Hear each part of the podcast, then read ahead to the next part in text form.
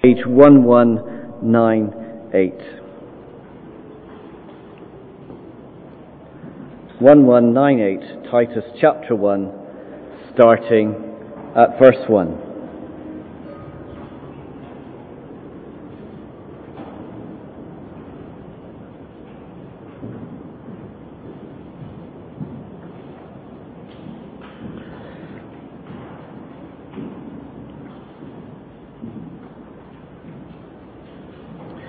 Paul, a servant of God and an apostle of Jesus Christ, for the faith of God's elect and the knowledge of the truth that leads to godliness, a faith and knowledge resting on the hope of eternal life, which God, who does not lie, promised before the beginning of time.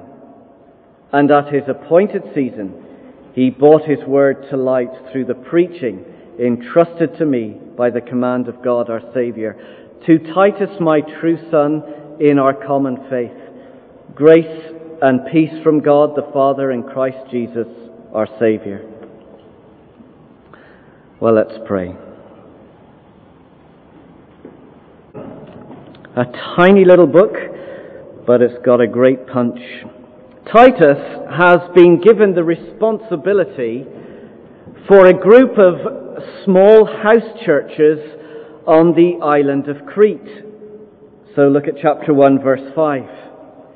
Paul writes to Titus and he says, The reason I left you in Crete was that you might straighten out what was left unfinished and appoint elders in every town as I directed you. So, as the gospel, as the good news about Jesus spread from place to place, so people became followers of Jesus. They started little churches and they joined churches. However, instead of growing as a pure church, it seems that these churches on the island of Crete have become impure. As verse 5 said, things need to be straightened out. And there were two main connecting issues First, there was impure teaching. Chapter 1, verse 11. He writes to Titus and says, These teachers, well, they must be silenced because they are ruining whole households. Those households there are these small churches. They are ruining whole households by teaching things they ought not to teach, and that for the sake of dishonest gain.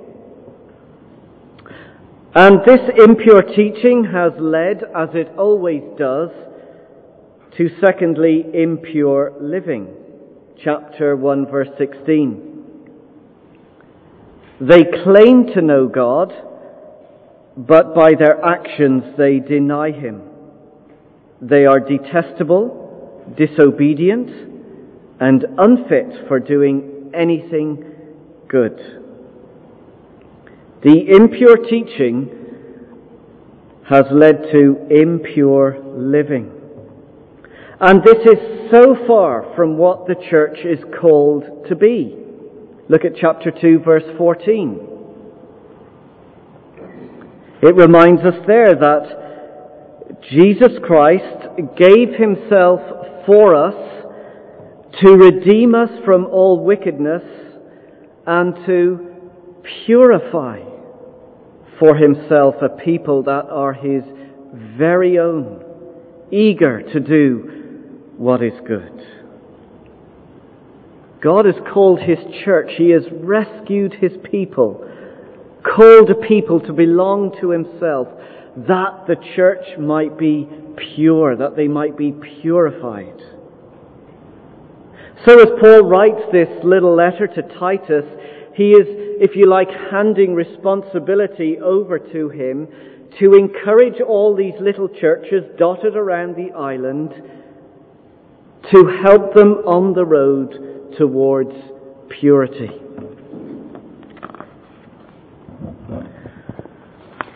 So, what are you saying, Jonny? Hmm? Is our church impure? Is there something about this church that you haven't told us? Is your teaching impure? All the stuff we've been doing in Deuteronomy of late, was that all lies? Or are we all living impure lives? Is there something behind closed doors that we don't know about?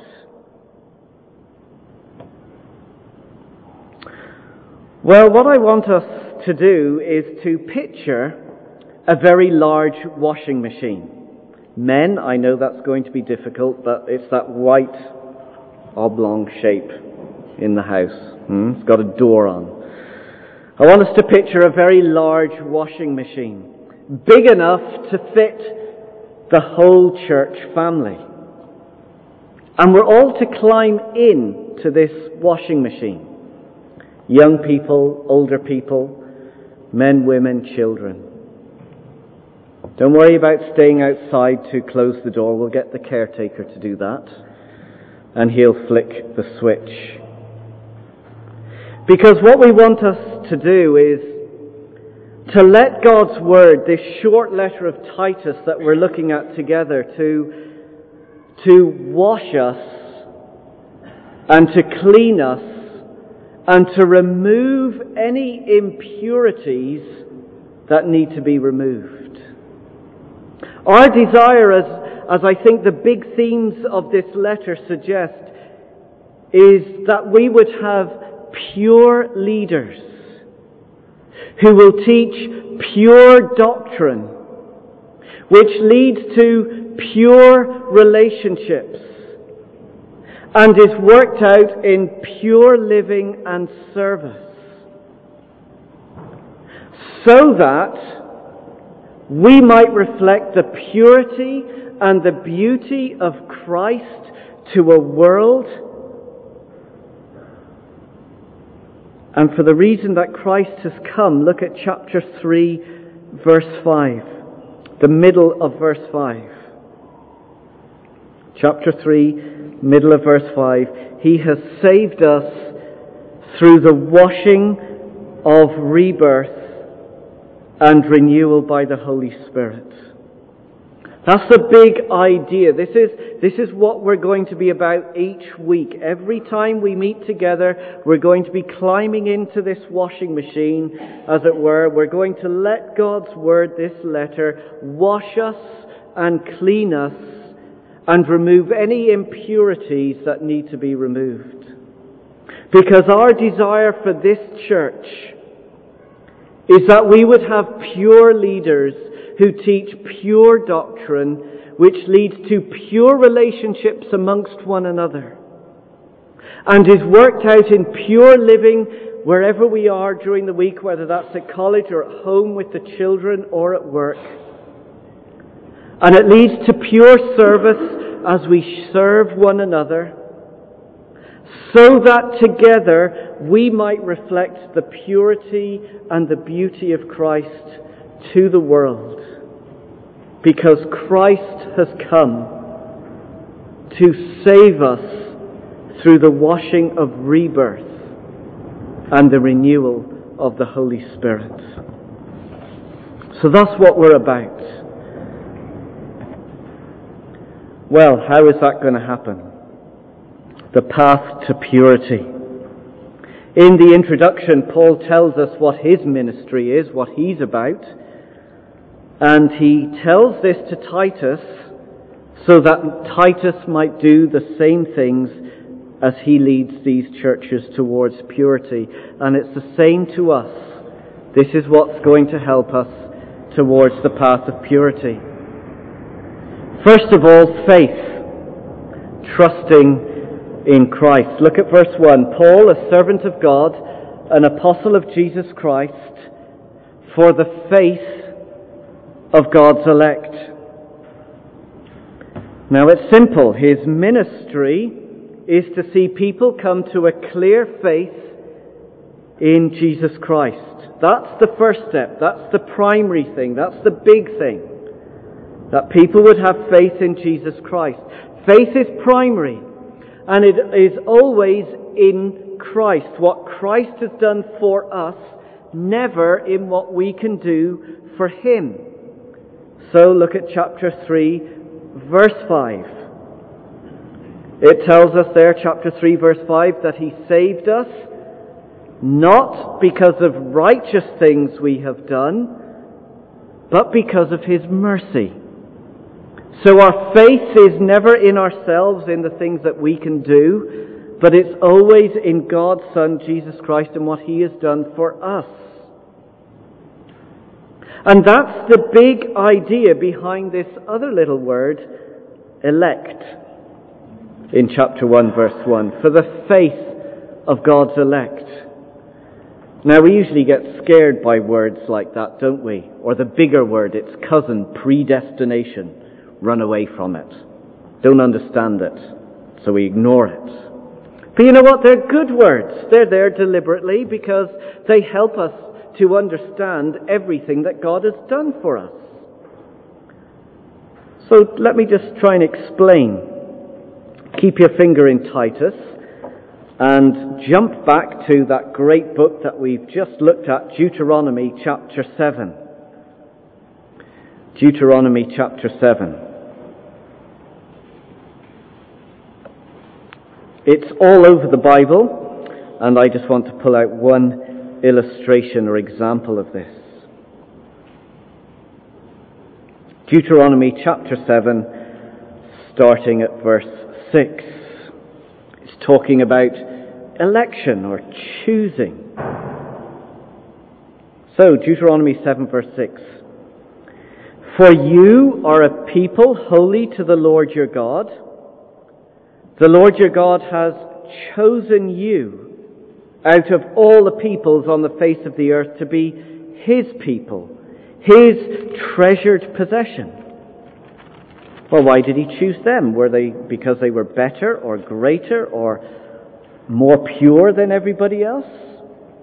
Well, look at verse 7. The Lord did not set his affection on you and choose you because you were more numerous than other peoples.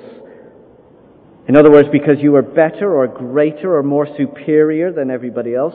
For you were the fewest of all peoples. There was nothing that made you better or greater. Verse 8, but it was because the Lord loved you. So back to Titus.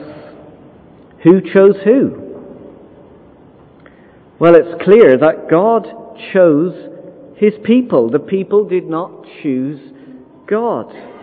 And it's exactly the same for us, that God elects us. He chooses us to belong to Him. It's His work within our lives. Not because we are better or greater or because we look lovely or because we're somehow more pure than other people. No, it's because He loved us. Because of His grace and His mercy. And what is our response to that loving choice? Well, as it says in chapter 1 verse 1, it is always faith trusting in all that God has done for us in Christ, His initiative, His intervention, His work in our lives, trusting that it's all what Christ has done for us. So a pure church will never be one that's acting out of superiority and saying, you know what? I'm a Christian because of what I have done. Or I'm better than everybody else because of who I am. No, a pure church are people who humbly trust in Christ. It's by faith. So that's our first step. Second is knowledge. Our growing in Christ. Let's read verse 1 again. Paul, a servant of God, an apostle of Jesus Christ for the faith of God's elect and the knowledge of the truth.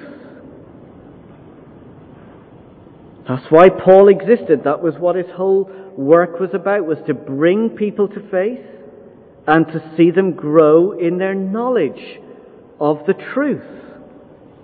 In other words, we are to be people who grow up in Christ which is the second step. We've got to move on from the initial step of faith um, to be people who mature and develop. The beginning is great. It's wonderful. It's like that tiny little seed that cracks open and the first shoot appears. But that seed needs to be watered and fertilized. It needs attention. Otherwise that seed will become stunted and there will be no growth. Likewise, as believers, we need to grow in our knowledge of the truth. And that doesn't mean that we just have to have all the answers intellectually, that if we enter a quiz we'll get a hundred out of a hundred and know all the answers of the Bible and know where this verse is and that verse. No, it's a knowledge of the truth that informs us and shapes our lives and shapes our hearts. So look at chapter 1 verse 13. We'll pick it up just in the middle of verse 13. He says, Therefore, he says to Titus, rebuke them sharply so that they will be sound in the faith and will pay no attention to Jewish myths, that's empty religious tradition, or to the commands of those who reject the truth. So we need to be people who are growing in the truth. And we need to be careful because so much of what is presented at times as the truth is not really the truth at all. It's a lie. For example, there's a common lie that's being taught that if we are a Christian, we are to live a suffering free, comfortable life.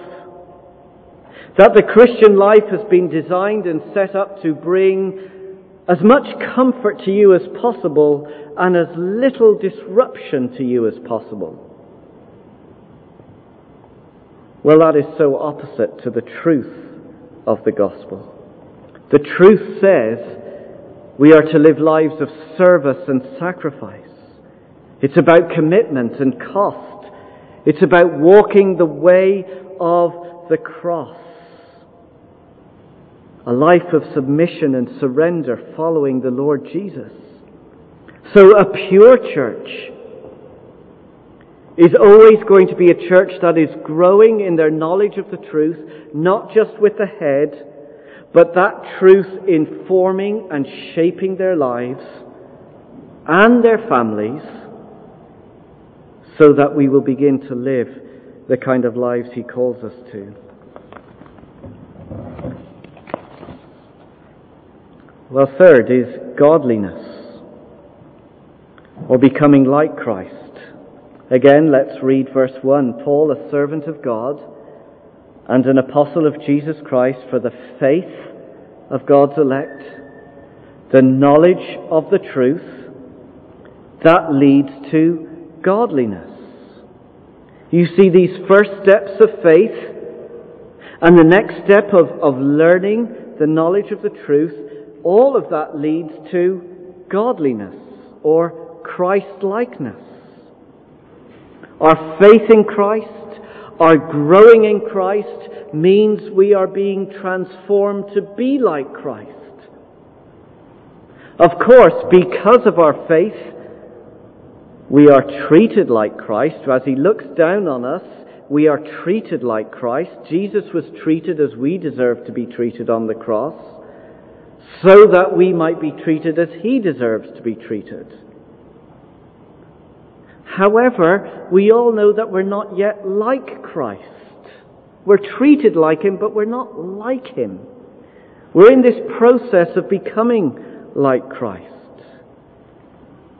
So as we exercise our faith in Him, as we grow in our knowledge of the truth, so our lives begin to change. Look at chapter 2 verse 11.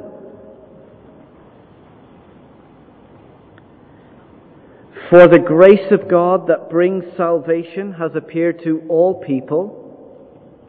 And what does this work do in our lives? Well, look at verse 12. It teaches us to say no to ungodliness and worldly passions, and to live self-controlled, upright, and godly lives in this present age.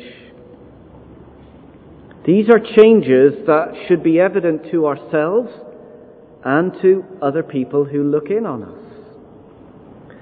When we were younger, as a family, we'd often go to visit our grandparents in England.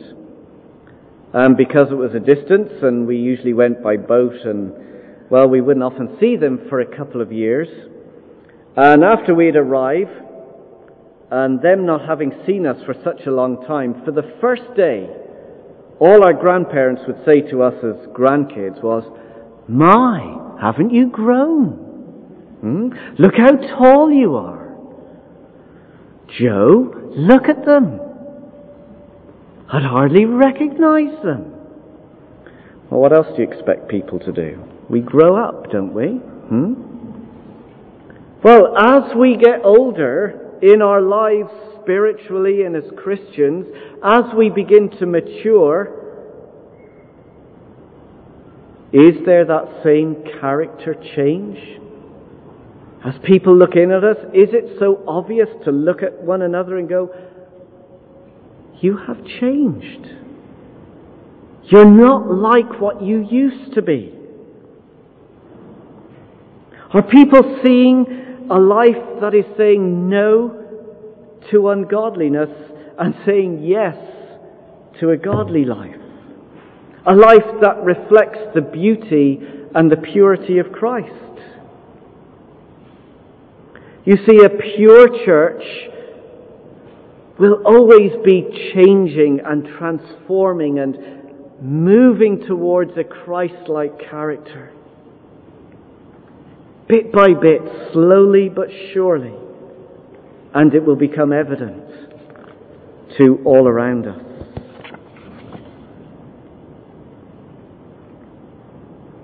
Fourth, hope. Forever with Christ. Look at verse 2. He's talking about this faith, this knowledge, this godliness. Verse 2 a faith and knowledge resting, or uh, similarly leading to the hope of eternal life life with Christ forever. That's the fourth step.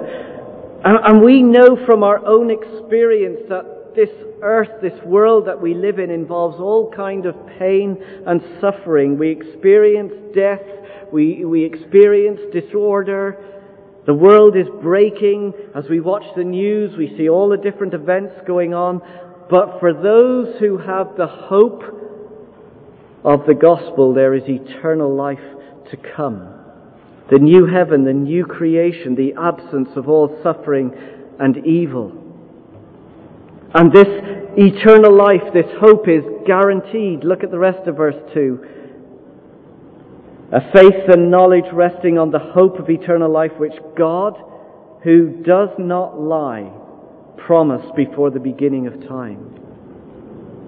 Now that's wonderful for us to know that that's what we've got to look forward to. But as wonderful as our future hope is, let's remember that future hope has to begin to shape how we live today. So look at chapter 3, verse 7.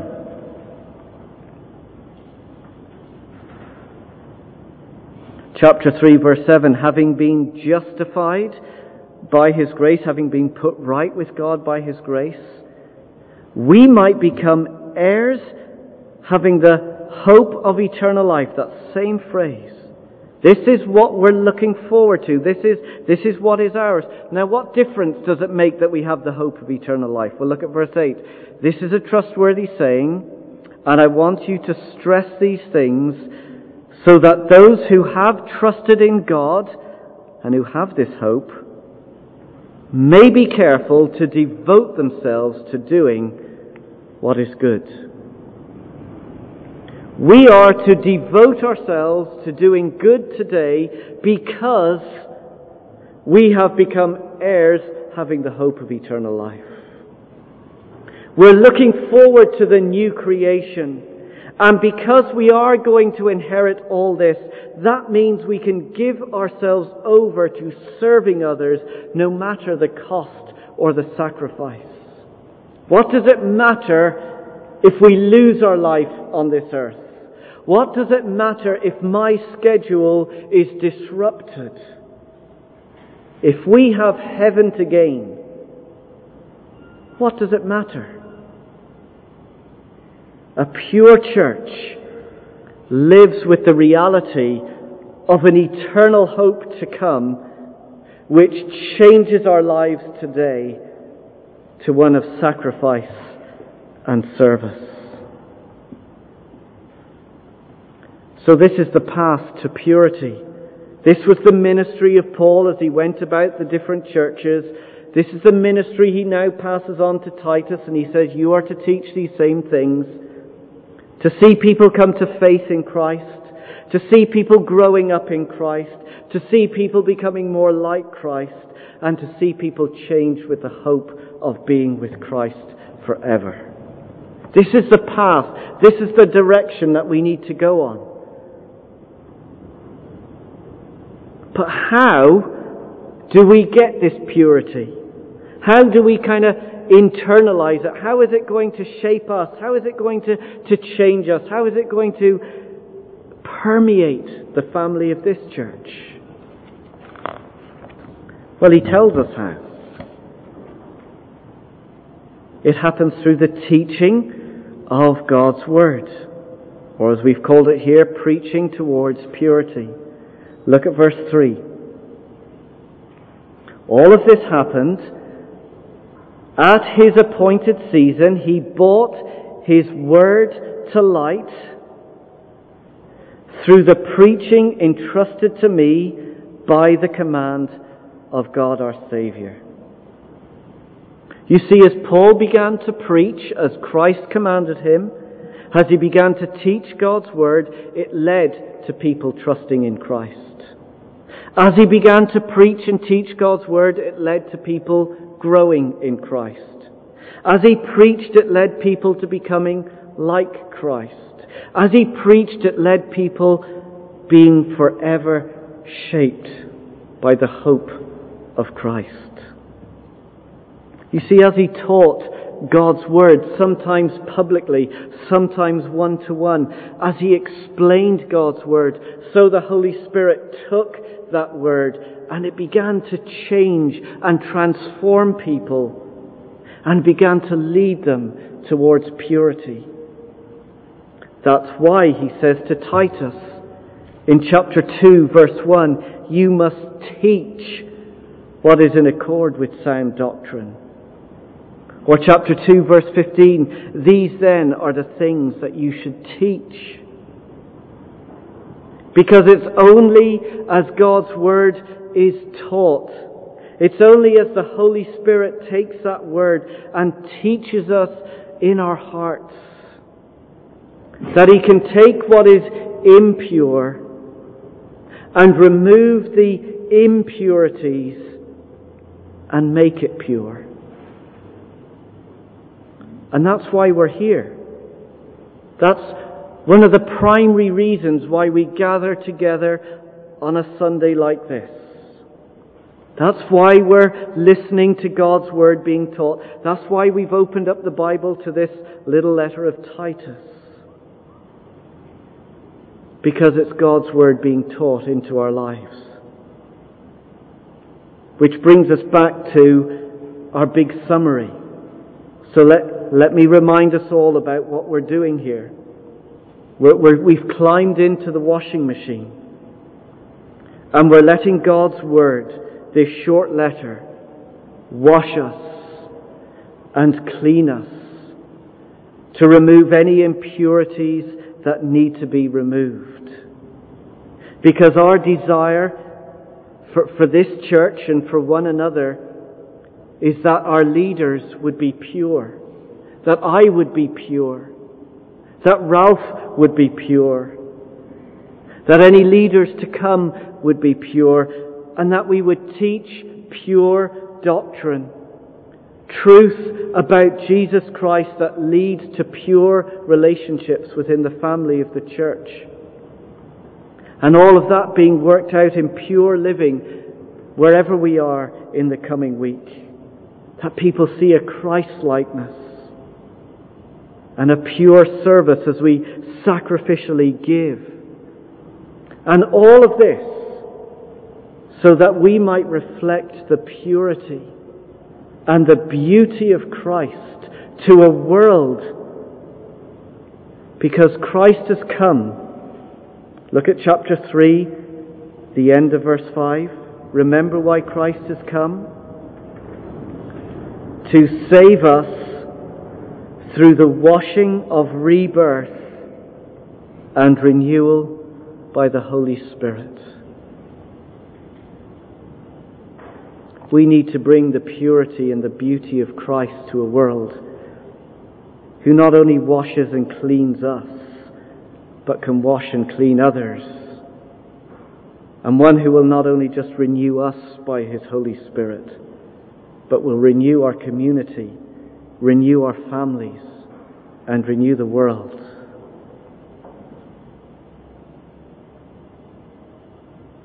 Let's pray and ask God to do his purifying work amongst us.